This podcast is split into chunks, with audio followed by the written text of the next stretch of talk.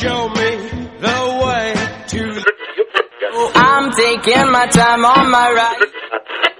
These aren't my favorite songs. They're not even necessarily the best songs, but rather my life as a playlist. This week, as I worked on class prep for the start of the fall 2020 semester, the first time doing class prep for a fully online semester, I'm teaching both full-time at Cal State LA and part-time at Pasadena City College. I felt excited and organized, but also too busy for this week's podcast. For an extra challenge, this is the first time I'm teaching a fully online semester with my incarcerated students at Cal State Prison in Lancaster. I teach at one of the only face-to-face bachelor's degree programs in the entire country inside a men's maximum security prison with men who mostly have life without parole sentences. This left me without much time for research or storytelling for this week's episode. In an effort to connect with the more than 250 students I'll be teaching this semester, I posted an announcement for every student to respond with a song to include in a study and grading class playlist. My students chose songs by lots of my current favorites, like Harry Styles, Jhené Aiko, Kid Cudi, Post Malone, The Weeknd, Frank Ocean, Hayley Williams, and Weezer.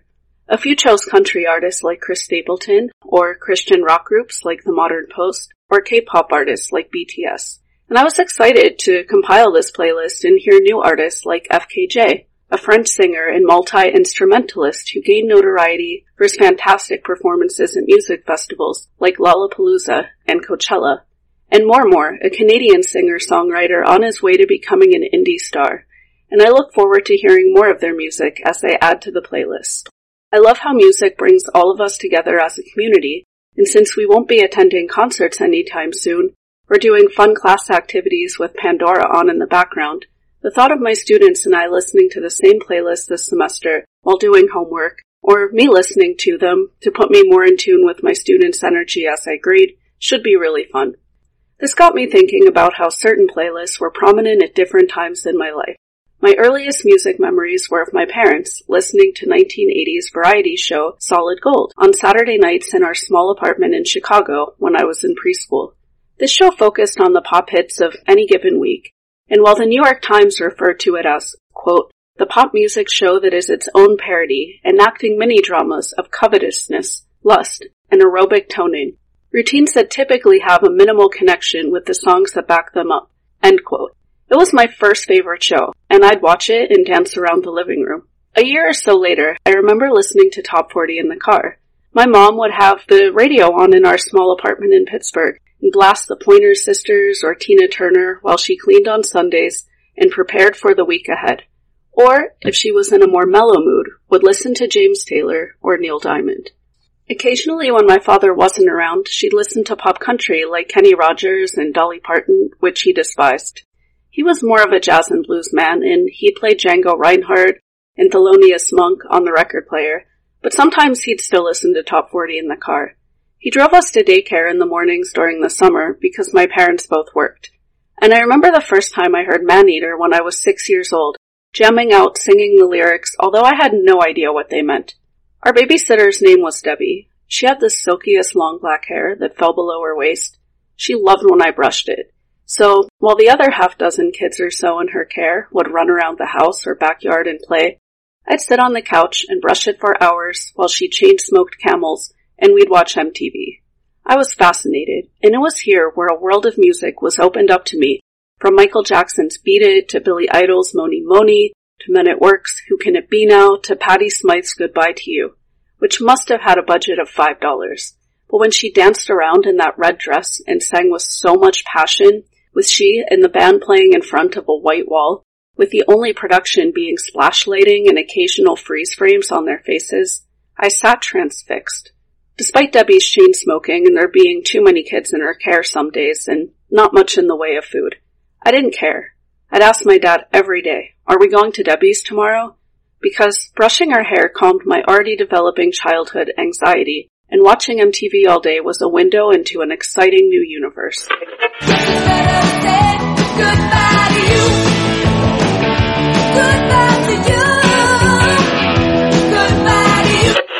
Once the mid 80s hit, my parents had outgrown top 40 stations, or got too old for them, I guess, and so we listened to 3WS, Pittsburgh's 60s and 70s oldie station.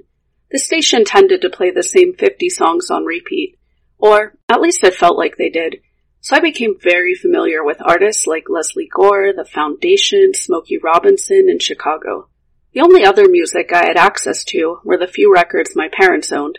So outside of my dad's jazz and blues collection, I ended up listening to Billy Joel and Elton John and Journey and this greatest hits of 1978 compilation. I don't have any idea where that came from.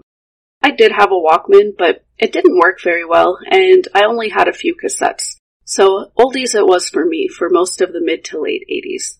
As we headed for the 90s living in Pittsburgh, my brother Alex and I listened to the top 8 at 8 on B94 on a radio in his room.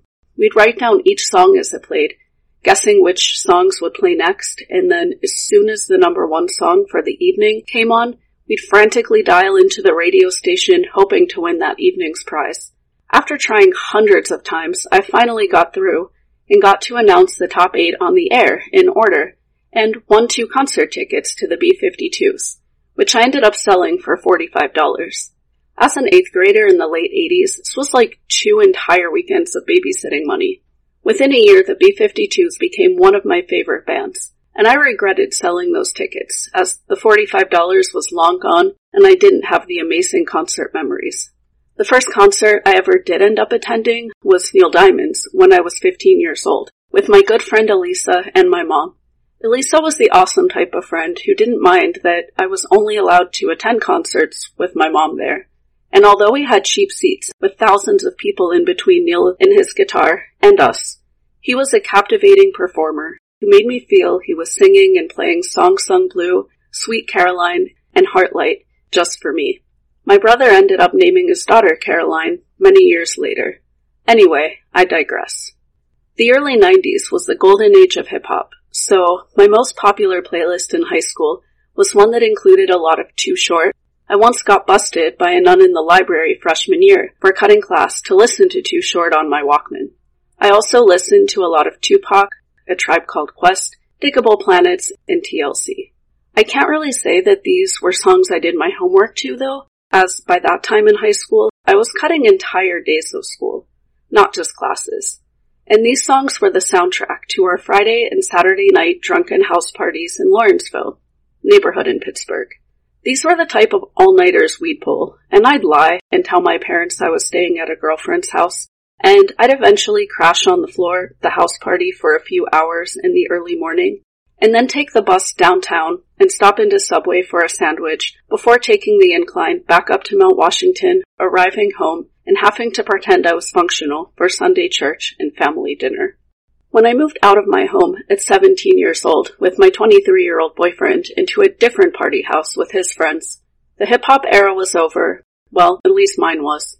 And I found myself surrounded by guys who listened to Pantera, Black Sabbath, Sepultura, Godsmack, and Slipknot.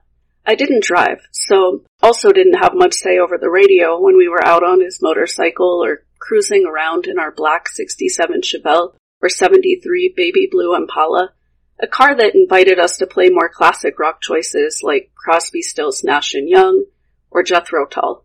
But either way, for a few years I was pretty disconnected from top 40 once again.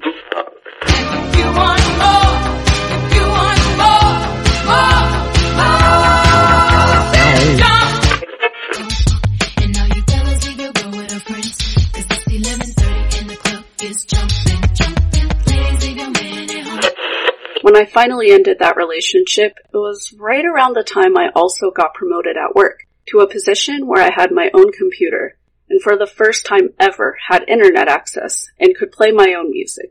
It was the late 90s and the job was at Federated Investors, a mutual funds company where I worked as a client service rep. The job itself was pretty boring, but I had full-time hours and benefits with only a high school diploma under my belt. Times have certainly changed. And so I jammed out all day to Mariah Carey and Aaliyah. Must have played her Butterfly album, Mariah Carey's, thousands of times. And I absolutely adored girl groups like the Spice Girls, 702, Blaque, and Destiny's Child. Just like my mom cleaned the house to the Pointer Sisters Jump, I cleaned it to Destiny's Child Jumpin' Jumpin'.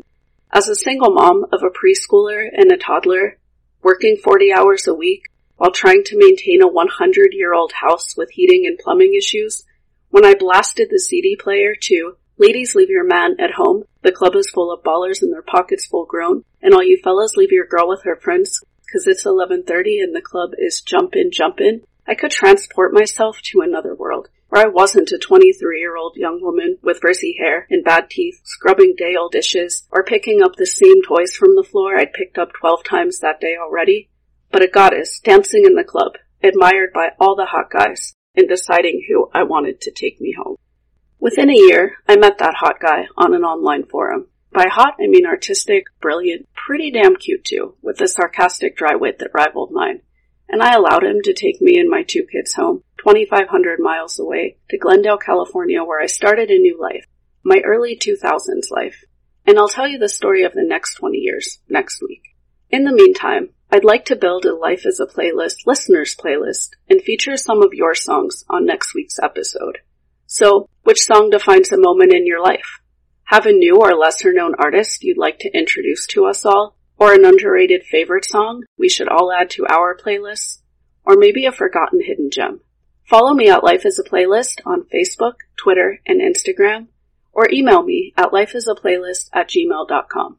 I'm also going to post my Fall 2020 student playlist as I mentioned in the beginning of the episode, there are several great up and coming artists, and lots of great songs to work or write or clean the house to. So I hope you'll check them out and let me know which ones are your favorites. Until next week.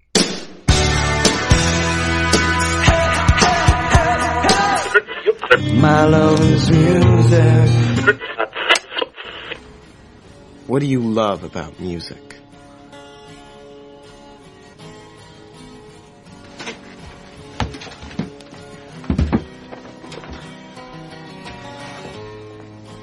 To begin with? Everything.